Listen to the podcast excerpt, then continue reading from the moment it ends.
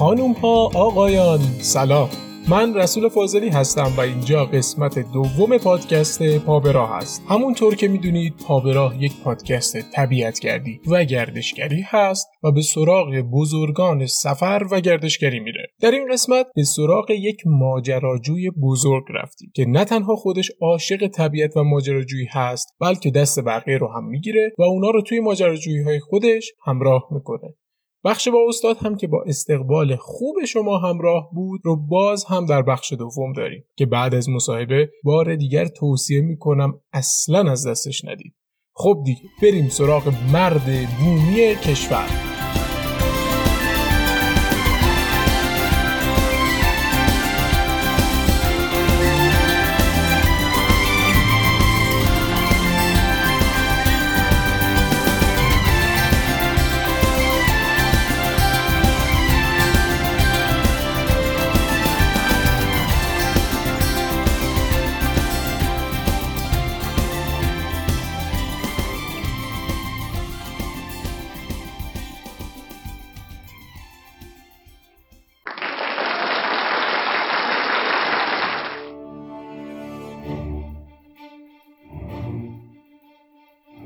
من ارشیا مسعودی هستم مدیر سفرهای طبیعتگری و ماجراجویانه بوم. اهل تهرانم. رشته تحصیلی مدیریت جهانگردی بوده. دورهای تخصصی EFR دورهای تخصصی سروایوال در طبیعت دورهای تخصصی ناوبری و دورهای تخصصی اکوتوریزم رو گذروندم.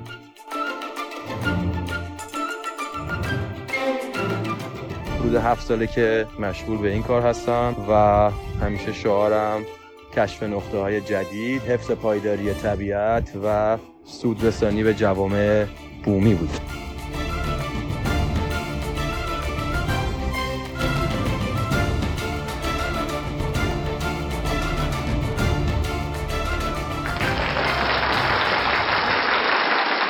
ارشیا جان سلام. حالت چطوره؟ سلام. خوب. عالی رسول جان. خدا رو شکر همه چی خوبه. دومین اپیزود ما با یک ماجراجوی واقعی واقعا همراه هست افتخاره. خیلی دوست دارم بدونم از کجا شروع کردیم و چند ساله که به صورت حرفه‌ای دارین تور برگزار می‌کنیم و اصلا ایده بوم از کجا اومد. همه چی از جای شروع شد که نیاز به تغییر پیدا کردم و برای پیدا کردن خودم همیشه طبیعت باعث میشه که به ندای درونم گوش کنم. طبیعت جایی که ما همه از اونجا اومدیم ولی خب با پیشرفت زندگی و حالا به اصطلاح ساپینس ساپینس شدن هوموها باعث شده که دایره راحتی دور خودمون بسازیم و اون از غار شروع شد و اتاقمون رسید و خونمون رسید و به شهرمون گسترش پیدا کرد. بله. ولی وقتی از دایره راحتیمون خارج میشیم اونجاست که آگاهی و تجربه میاد به سراغمون و بر همین طبیعت همیشه منو میکش میکشونه سمت خودش. اون از کجا اومد؟ من حدود هفت سال پیش شروع کردم. همیشه دوست داشتم زیبایی که خودم می‌بینم و تجربه شخصیمو با بقیه به اشتراک بذارم و نه کمتر شایدم بیشتر. بوم حدود دو ساله که متولد شده. ما قبل از بوم گروه اکو کمپرشیا رو داشتیم. ولی خب با بالا رفتن تجربه خودم توی سفرها اونو ریبرند کردیم و به بوم تبدیل شده و بوم رو متولد کردیم. از طرفی هم همیشه دوست داشتم جوامع بومی رو در نظر بگیرم و با کارهایی که می‌کنم برای اونها برای بومی های عزیزمون مثمر ثمر باشم. اتفاقا یکی از چیزهایی که خیلی جالب بود یعنی من پرسیدم از بچههایی که باهاتون اومده بودن سفر یه ویژگی خیلی بزرگ تیم هست که میگن وقتی با ارشیا میری سفر احساس می‌کنی رفتی خونهش خیلی تعلق داری به اینکه حتما اگر جایی رفتی موزیک اونا پخش بشه غذای اونا رو بپزن لباس ها مثل اونها باشه. اصلا با افراد آموزش بدی در طول سفر. ولی اولین سفرها معمولا آدم خیلی سوتی میده. شما اشتباه و سوتی اینا من اولین سفرم که رفتم مازیچال بود. حدود ده نفر از همسفری خوب و تونستیم با خودمون ببریم سفر که یه شب مازیچال کم کردیم و از همون اول دوست داشتم یه جا نموندیم. شب دوم بچه ها رو از یه جادگاز توی عباس آباد بردیم. از جنگل تیله کنار آوردمشون بیرون. استرس نداشتم احساس راحتی داشتم چون همیشه خودم بودم. یعنی انگار با دوستام رفتم سفر. همیشه دنبال این بودم که سفرام خاص باشم. مثلا سفرها رو از حالت خشک و کمپ خالی به سفرهای جذاب تبدیل کردم. چطوری؟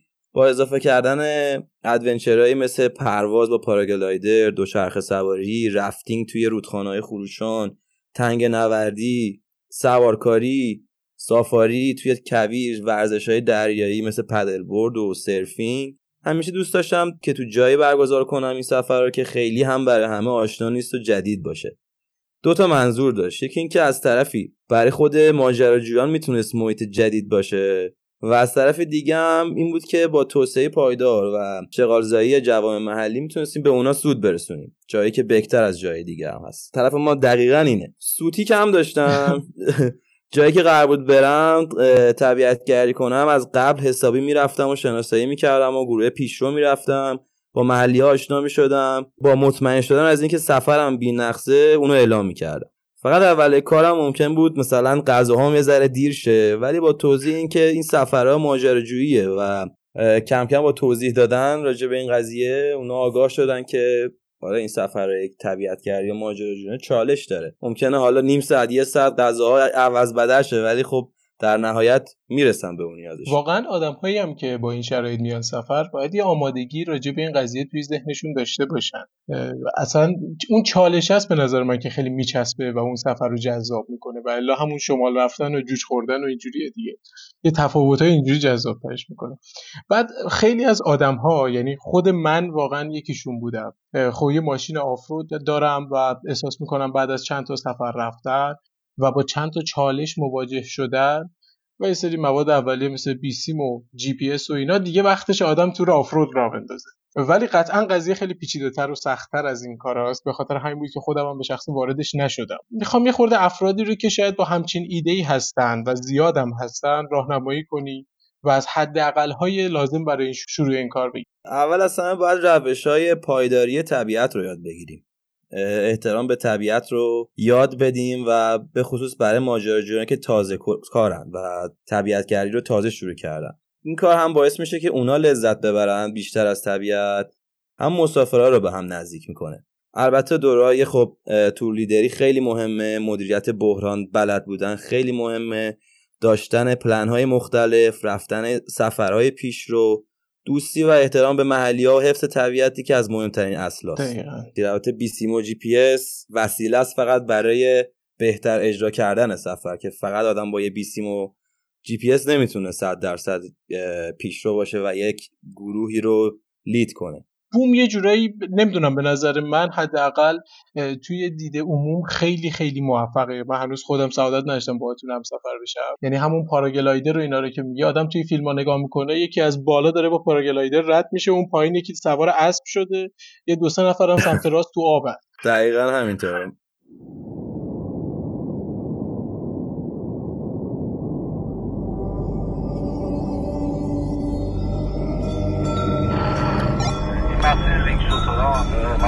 هم آلفونس گابریل چه کتاب عبور از صحای ایران هم سوین هدین چه کتاب کبیرهای ایران جفتشون از مسیر رد شدن و دربارش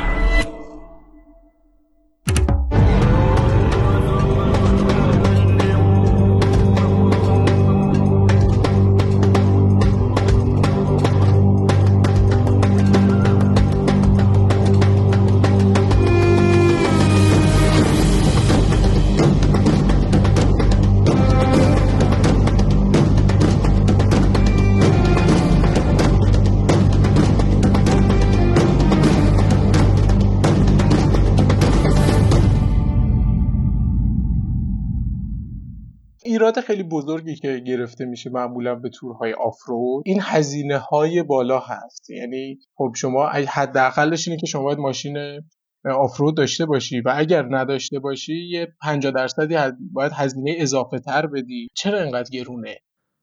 به ما هم این انتقاد میشه. ولی راستش رو بخواین ما کلی دوره گذروندیم درسش رو خوندیم. اطلاعاتی که ما میدیم ارزون نیستن. به علاوه امکانات سفرهای ما بالاست. ماشین های بوم جزو ماشین های لوکس به حساب میشن و این نوع سفرها همونطور که خودت می‌دونی استهلاک خیلی بالایی دارن. بله بله.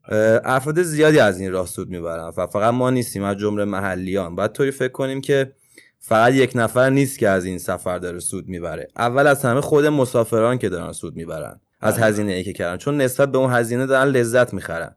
و لذت بردن و امکانات رفاهی بالا هزینه چون بالا بشه هزینه بالاتر بره ولی خب یه نگاه دیگه هم هست. شما دارین با این هزینه بالا جوامع بومی رو در نظر می‌گیرین. جوامع بومی هم هستن جزو این قضیه. به علاوه سفر ادونچر نیاز مربی داره نیاز به وسیله داره که خود اونا هم خیلی هزینه می‌بره. بله صد درصد. اتفاقا یه چیزی می‌خواستم خدمت بگم. شما که کاروانتون راه میفته یکی از نقاطیه که راهزنا می‌تونن بهش دستبرد بزن یعنی یه چیزی حدودا 40 50 میلیارد تومن داره توی مسیر حرکت می‌کنه. خودم هم پاژن دارم. اصلا آدم فکر می‌کنه بین اون همه پرادو لنکروز و اینا معذب میشه بیاد اون وسط. حالا یه بارم ما رو ببریم با خودتون که افتخار بر شما بدیم کدوم بخش از تورهاتون و برنامه هاتون برای خودتون جذاب تر هست ببین اون بخشش که همه از لذت بردن سفر راضیان و به ما انرژی میدن. تا سفرهای بعدی رو برنامه ریزی کنیم و اجرا کنیم. حتی اون بخشی که کسایی که دوست دارن طبیعت گردی کنن و کمپ نرفتن و با طبیعت درست آشنا نیستن رو آشنا کنیم. یعنی با طبیعت به صورت پایدار آشناشون کنیم. بله. و یه بخش جالب دیگه اینه که بعد از سفر ماها و حتی سالها اون سفر به یادشون میمونه. اون برای من خیلی جذابه و از ما تشکر می‌کنم بخاطر اینکه ما جای بک رو به اونا نشون دادیم و تجربه جدید رو برای اولین بار برای اونها ساختیم. البته یه بخش دیگه هم هست که اون ارتباط گرفتن همسفرها با همه که بعد از سفرم پایدار میمونه. مثلا بعضیا گروه دوستی تشکیل میدن و تا بعضیا ماشین می‌خرن و با دوستاشون با ما سفر می‌کنن. چقدر و حتی داشتیم کسایی که با هم ازدواج کردن توی سفر. اسمش ما گذاشتیم بوم connection بخش خیلی جالبی و سوالت خیلی جالبی داره خوبه دیگه ماشاءالله. اونجا یه چیز هم پس دفتر هم به راه بندازی اتفاقات جالبی میفته بعد سفر. آره اتفاقا خیلی هم از خانم سرجی تعریف می‌کردن همین بچه‌ها که من اطلاعات گرفت و بعدش میگن که مونا از اون خفن تره به خاطر روابط عمومی بالا و خیلی گفتم واقعا آدم لذت می‌بره حتی ازش سوال خب می‌کنه خانم حتما تو روابط عمومی قوی تره حتما که ماشاءالله خودت هم تعریف بعد اصلا که کدوم سفرت برای خودتون حالا خودت و مونا خیلی جذاب تره و خودتون لحظه شماری می‌کنین تو سال که دوباره این سفر رو بریم با خیلی فصلیه. الان ما هفت ساله داریم عین هفت سالی که من کارم رو شروع کردم به ترکمان صحرا میریم هر عید.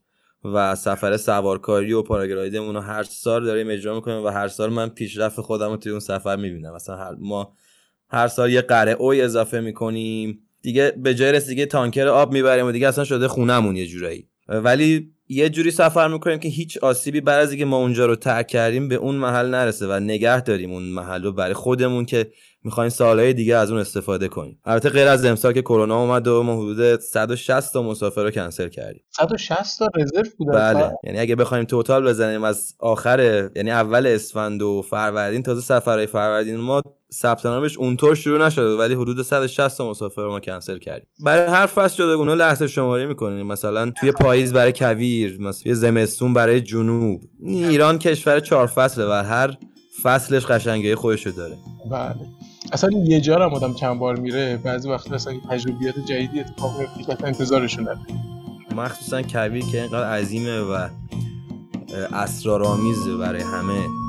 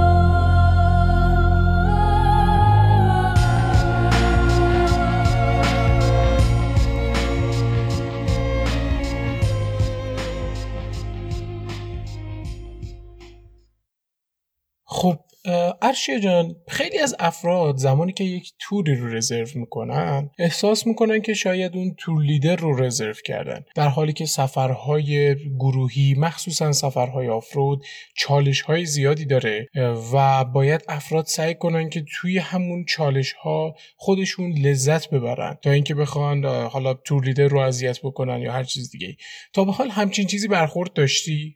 داشتم آره. یکی از چیزایی که منو خیلی اذیت می‌کنه این که سر ساعت نبودن مسافراست و اینکه گوش ندادن به حرفای منه.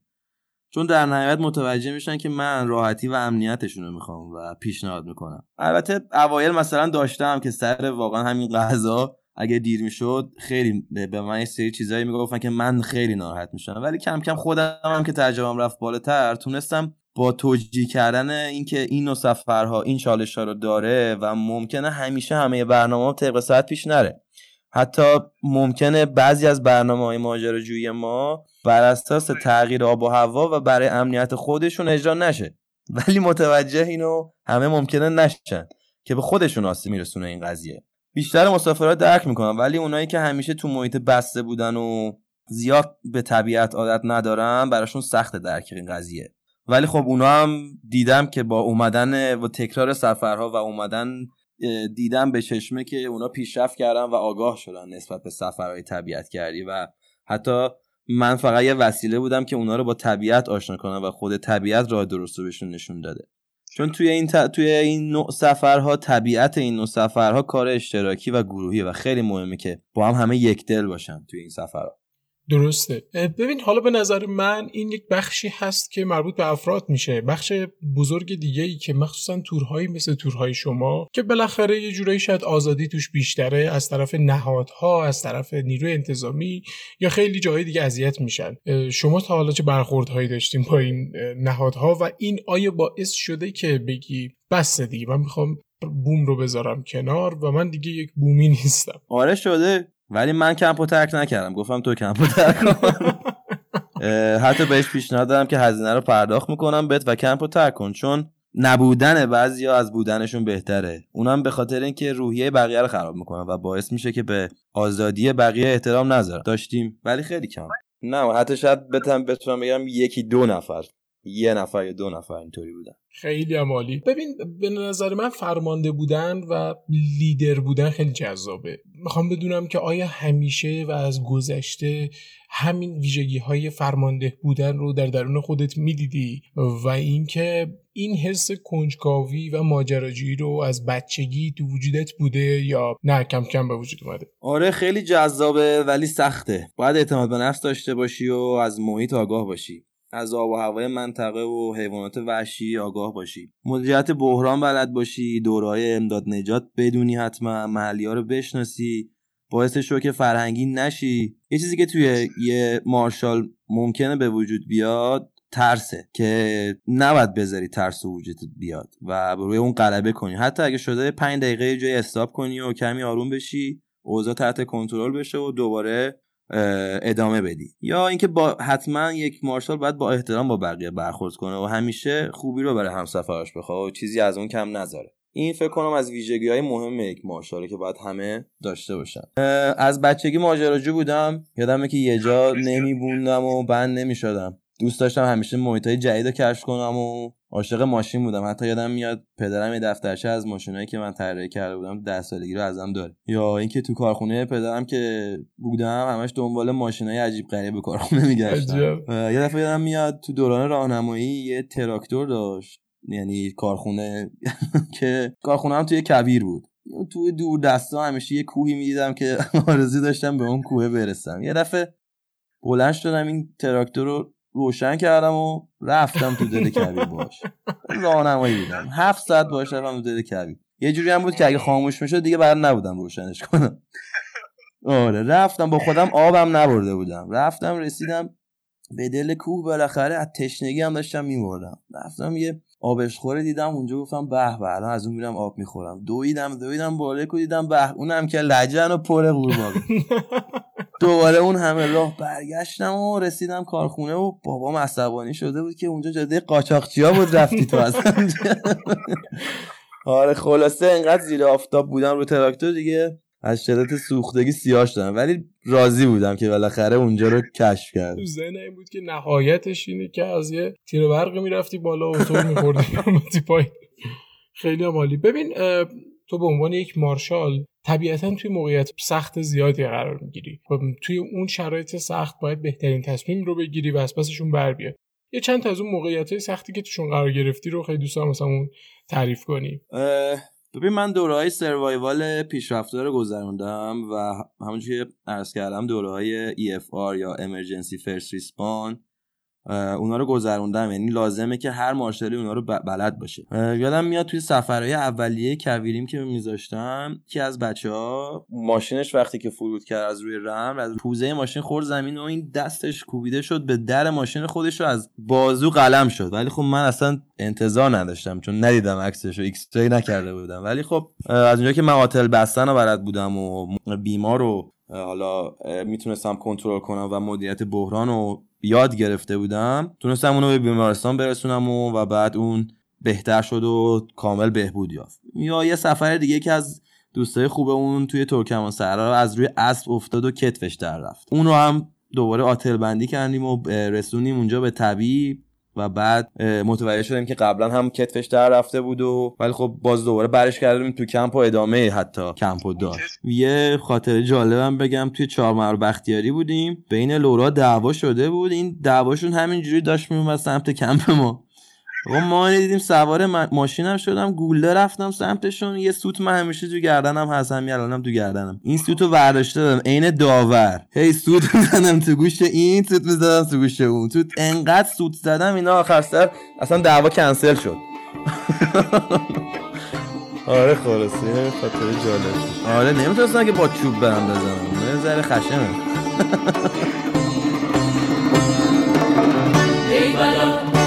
بلال.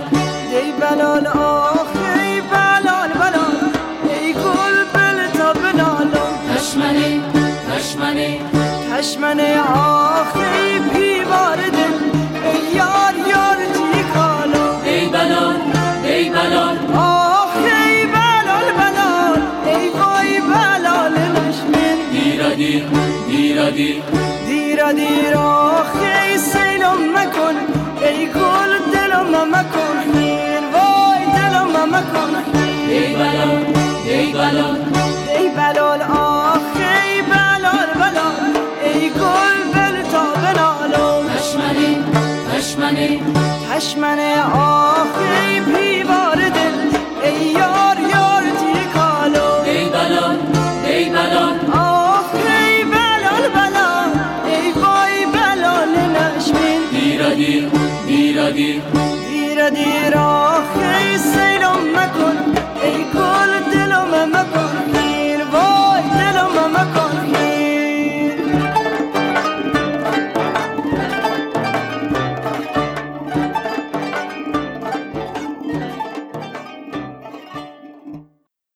می‌خوام بدونم که غیر سفرهای بوم خودت چند وقت به چند وقت میری سفر و اینکه آیا ترجیحت به سفرهای حالا با بوم هست یا ترجیحت به سفرهای شخصیت؟ من برای خودم بذاری همش توی سفرم و دنبال اکتشاف جای جدید برای خودم.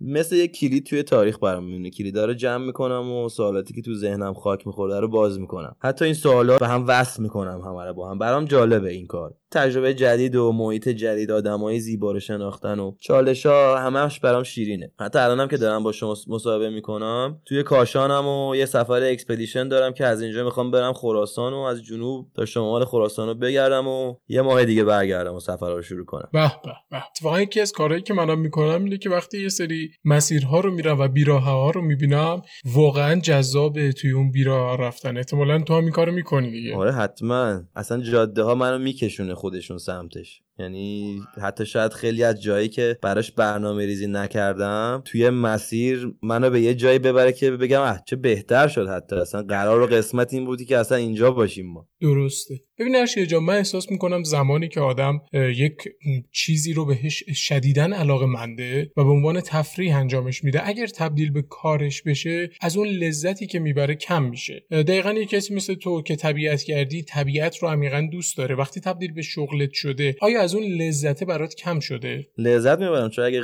غیر از این باشه کار جور در نمیاد. سختیاش هم وقتی همه از سفری که براشون ساختی تعریف می‌کنن لذت می‌برن شیرین میشه و انرژی بهم میده.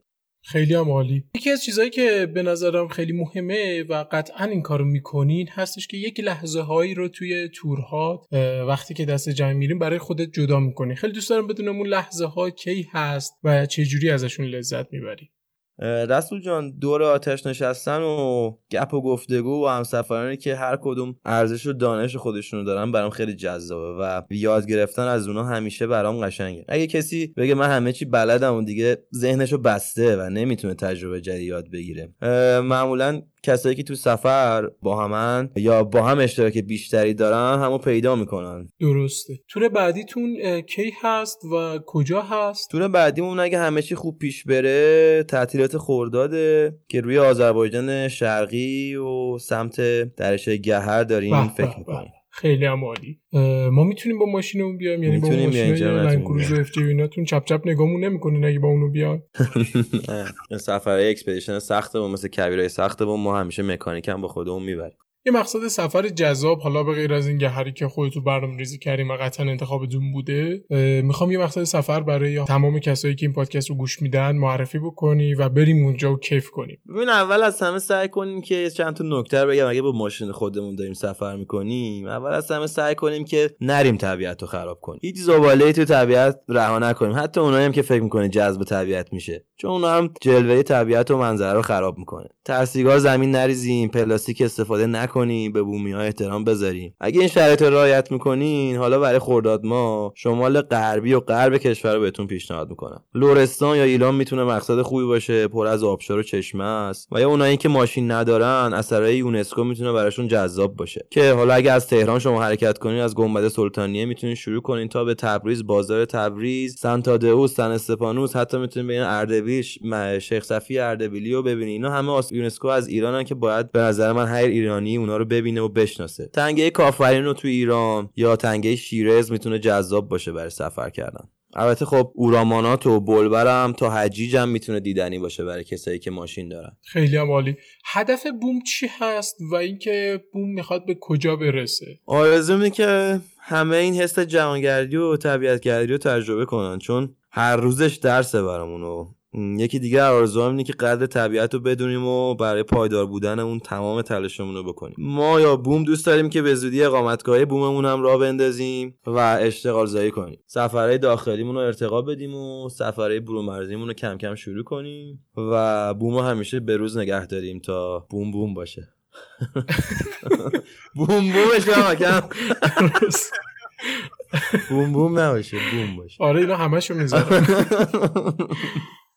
خیلی ممنون از اینکه توی این مصاحبه ما شرکت کردی و یه گپ و گفت جذاب رو برای ما رقم زدی و با تخصص و اطلاعات خیلی خوبی که داشتی ما و همه پابرایی ها رو با خودت همراه کردی. امیدوارم بوم همیشه بوم بوم باشه. بوم بوم نباشه. بوم بوم من یه خوبی نمیده آره بوم بوم باشه. و فاصله بوم بوم باشه.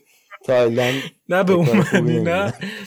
ولی امیدوارم که همیشه رو به جلو و مثبت و در حرکت باشین و پاهای بوم به راه باشین. خواهش می‌کنم. منم خیلی خوشحالم که ما رو انتخاب کردین. امیدوارم که ما هم بتونیم همه کسایی که دوست دارن طبیعت گردی کنن و ماجرا جویی کنن رو راضی نگه داریم و جاهای جدید و بکر رو بهشون نشون بدیم. تجربه جدید بهشون یاد بدیم و مهمتر دوستی و اون مش اشتراکاتی که آدما با هم دارن و با طبیعت می‌تونن پیدا کنن رو بهشون یاد بدیم. و البته ما که یاد نمیدیم ما فقط وسیله ایم خود طبیعت ما رو با تجربه کرده و تمام این زیبایی ها رو به ما یاد داده. خیلی ممنونم و خداحافظ. قربان شما. به سلامت.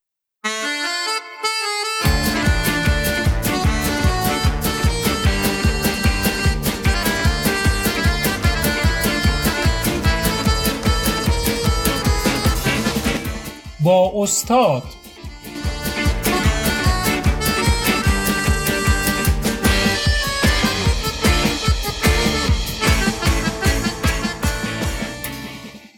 سلام خیلی بزرگی عرض می‌کنیم به روی ماه یکان یکان هموطنان جان هموطنان پیشانی بلند روی سپید رستگار فرهیخته نجیب. پا به راه پا گنده پا پیچ پا پی پاشویه پارافین پارادوکس استاد خدایی خودت می‌فهمی چی داری میگی؟ آخه اون بنده خودم خودش نمی‌دونه چی داره میگه. چقدر بیادبم من. خب این قسمت چی داری واسمون؟ امروز به مناسبت 15 اردیبهشت که روز شیرازه می‌خوام ببرمتون شیراز.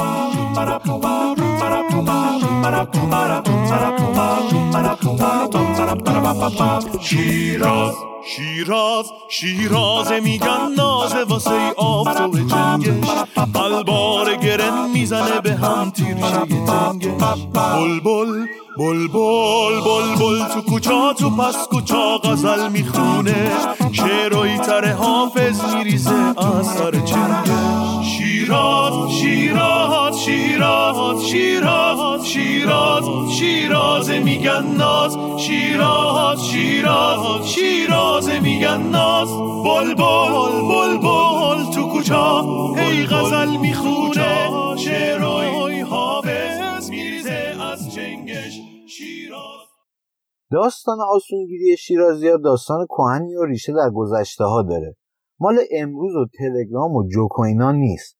اصل داستان راحتگیری نیست. اصل داستان خوشی است. یعنی شیرازی ها می‌خوان که بهشون خوش بگذره نه اینکه بیخیال باشن. مثلا ما تو کوهنوردا شیرازی زیاد داریم.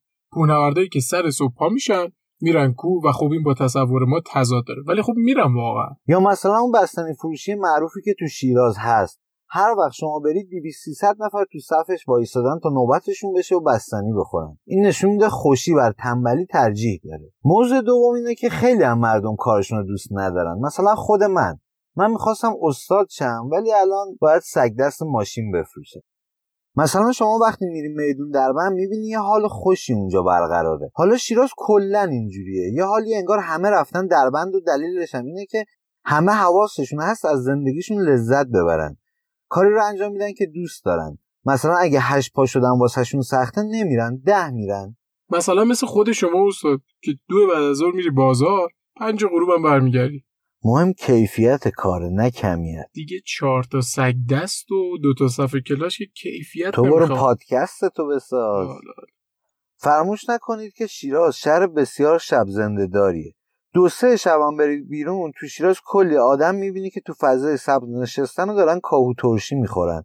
خلاصه می‌خوام بگم دلیل اینکه به ما تو شیراز خوش میگذره اینه که به خود شیرازیا داره خوش میگذره. متاسفانه خیلی از مردمی که تو جای مختلف زندگی می‌کنن جاذبه های گردشگری و دیدنی منطقه خودشون رو نمی‌بینن. مثلا خیلی از افرادی که تو منطقه دوازده تهران زندگی می‌کنن تا حالا کاخ گلستان رو ندیدن. یا خیلی از افرادی که در توس هستن نمیرن هی پیش فردوسی سری بزنن بگن داداش چطوری فلان و اینا. نکته اینجاست که تو شیراز این داستان نیست. یعنی شما اگه برید شیراز می‌بینید خیلی از مردم شیراز هر روز رفتن حافظی و نشستن دارن شعر می‌خونن و خوش میگذرونن. تو باغ جهان نما هم همینطور تو باغ دلگشا هم همینطور سعدیه به خصوص آرامگاه خاجو و هفتنان اون طرفا. این نکته جالبی که شیراز داره اینه که به شدت همشون اسپرسو بازن. یعنی شما هر دکه کوچیکی که می‌بینین زده اسپرسو. البته اسپرسو مال جوونا بله هم سن و سالهای شما بهتر یادشونه قبل بیگ بنگ 57 مردم با یه چیز دیگه تو شیراز سر حال می‌شدن.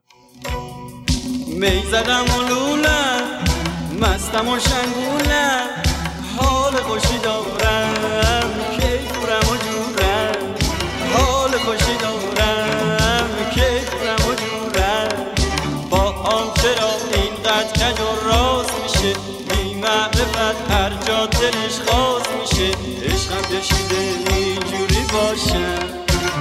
که آدم عشقی باشه داشتم عشقم کشیده اینجوری باشم.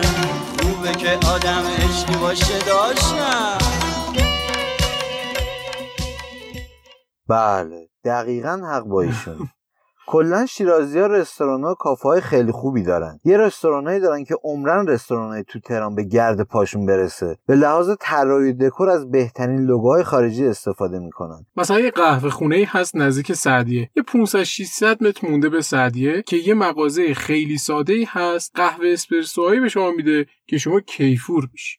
همونطور که می‌دونید آغازگاه عرفان ایرانی در خراسان بوده. از بایزید بسامی گرفته تا ابوالحسن خرقانی در منطقه خراسان بزرگ بودن اتفاقا تو شیراز هم داریم. آدمی به نام عبدالله خفیف.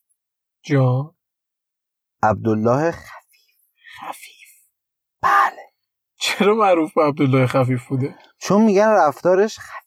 و سبکبار بوده. ایشون در قرن سوم و چهارم زندگی می‌کرده. یکم میایم جلوتر می‌رسیم به تاریخ بیهقی تو تاریخ بیهقی یه فصلی است که یکی از نظامی های قدری که کل مملکت رو نگه داشته بوده فوت می‌کرده. رحم الله من فاتحه و الصلوات اللهم صل علی محمد. بحث میشه خب آقا یکی رو باید بذاریم جاش. یکی میگه آقا من یکی رو می‌شناسم به نام فلانی شیرازی که خیلی خوبه. ولی ولی چی؟ میگه در همه اهالی اون خطه یک نفر لشکری اهل کار نتوان یافت. جماعتی هستن کیایی و فراخ شلوار. شلوار کردی و داستان اینا؟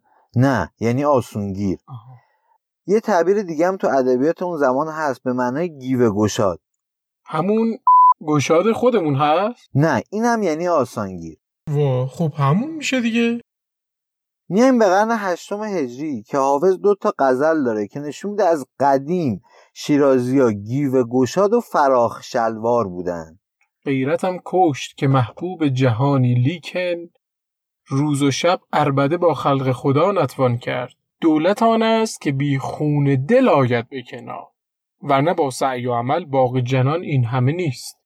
یعنی آقا تو بهشتم می‌خوای بری با سعی و تلاش و اینا نمیارزه. دولت اونه که بدون خون دل به دست بیاد. البته این نظر حافظ.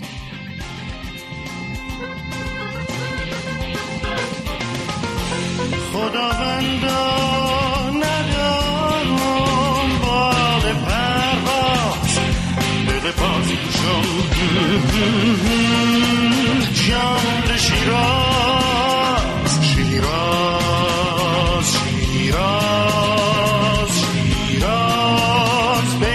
شیراز شیراز شیراز شیراز به یاد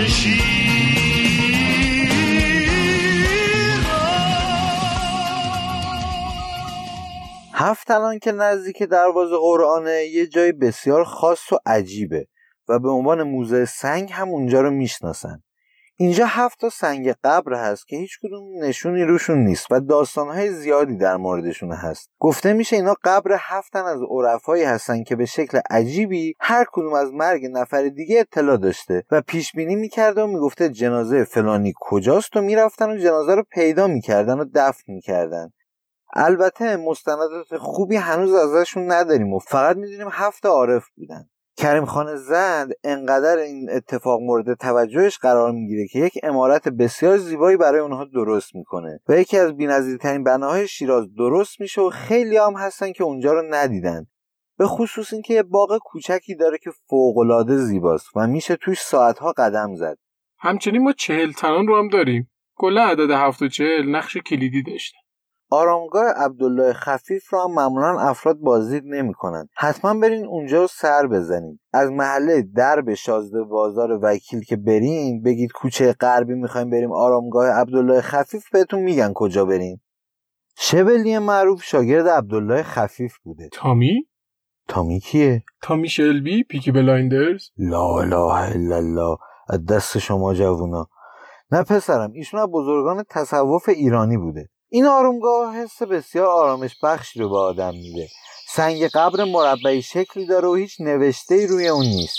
ولی همین سادگی نشان خفیف بودن رو میرسونه. کتابخونش پنجره چوبی داره با پرده های سفید و خیلی جذابه. اونجا کاملا این پیشینه آرامش شیرازی ها رو میشه تجربه کرد. اتفاقا یک کتابی هست به نام قصه شرق بنفشه از آقای شهریار مندنی پور که لوکیشن این کتاب تو شیراز خصوصا حافظی است. توصیه می‌کنم حتما بخونید. خیلی فضای شیراز رو خوب توصیف می‌کنه. حافظیه توسط آندر گودار معمار معروف فرانسوی ساخته شده. همون کسی که موزه ایران باستان رو در تهران طراحی کرده. با اون ایوان بسیار زیباش. اتفاقا یه صحبت هایی شده بود. بخش فوقانی حافظیه که مسی بوده و اکسیده شده رو ورش دارن و مثل جدید کار بذارن. اما قافل از این که آقای آندره گودار زمانی که خواست این بنا رو بسازه یه سفری داشت و در مقبره شیخ صفی الدین اردبیلی و در زیرزمین اون مسهای قدیمی رو پیدا کرد که سالهای سال اونجا بود. دید اگه اینا رو استفاده کنه خیلی وجه تاریخی بیشتری به حافظیه میده. می‌خواستن همچین چیز تاریخی رو وردارن جاش مثل جدید کار بذارن. فکر کن مثلا میومدن سقف کاذب کار می‌کردن الان رو سقف حافظیه. حالا بریم سراغ جاذبه های طبیعی شیراز و اطراف شیراز. یکی از اونها دریاچه مهارلو تو شیرازه. یه دریاچه قرمز رنگ بسیار زیبا که به خاطر فعالیت سختپوست ها به این رنگ در اومده. یه دره خیلی خاصی هم هست در منطقه داراب در جنوب استان فارس که معروف است به دره رقز. برید اونجا ماجراجویی و 64 تا آبشار پشت سر هم رو ببینید. وقتی وارد دره میشی مجبوری که تمام این آبشارها از کوچیکش که 3 4 متر هست تا بلندترینش که 45 متر هست رو طی بکنی و بیای پایین. یه سری جا 70 80 متر دیوارهای سنگی دو طرف هست که با هلیکوپتر هم نمی‌تونن بیان کمکتون کنن. پس بدون راهنما نرید اونجا. گروه های بسیار خوب سنگ نورد هستن که کمک می‌کنن که شما بتونید برید و از این مسیر لذت ببرید. یه دره نوردی بی‌نظیری در ایران محسوب میشه که اگه می‌خوایم برین حساب کنین که کل این مسیر 12 ساعتی طول می‌کشه پیمایشش. به هیچ وجه توصیه نمیشه که شب رو در اون بمونید چون خیلی محیط دره بسته است و حضور ما در اونجا باعث رشد باکتری میشه و به مرور طبیعت بکر اونجا از بین میره. توصیه میشه صبح خیلی زود برین و از روستاهای اطراف مثل روستای ابراهیم آباد راهنمای خیلی خوبی هم می‌تونین پیدا کنید تجهیزات هم بهتون میدن از قبل باشون هماهنگ کنید یکی از بهترین تجربیات ماجراجویانه ای هست که میشه تو ایران داشت. به غیر فالود شیرازی و اسپرسو و البته شراب حتما آلو دو پیازه شیرازی و کلم پلو شیرازی و آش سبزی هم امتحان کنی. البته آش سبزی رو چون یه جورایی مثل حلیم غلیظ هست و سنگین صبحونه بخوریم. خب استاد دیگه چی داری واسمون؟ یه خبر هم غم انگیز هم خوشحال کننده دارم در مورد دلفینای برج میلاد. به مناسبت تعطیلی دلفیناریوم برج میلاد توسط فعالان محیط زیستی کشور. این سازمان مردمی به طور غیررسمی در تقویم محیط زیستی کشور روز 11 فروردین رو روز ملی تحریم دلفیناریوم ها اعلام کرد. این روز یادآور مرگ در داور دلفینی به نام آلفا و نجات دلفین دیگری به نام کاسیا از اسارتگاه و شکنجهگاه برج میلاد تهرانه. یه دونه بزن تو گوش من پسر. با چرا؟ یه دونه بزن. نه به خدا. بزن. آخه من رفته بودم اینجا.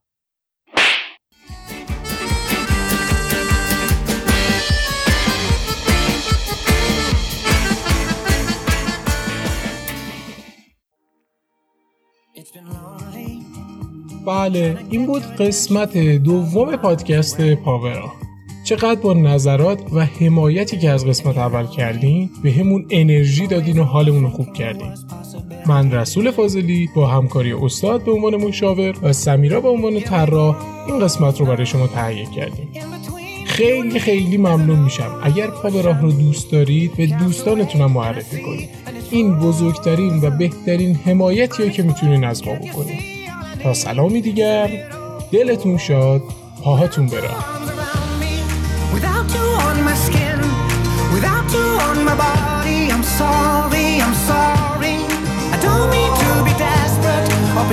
I'm not talking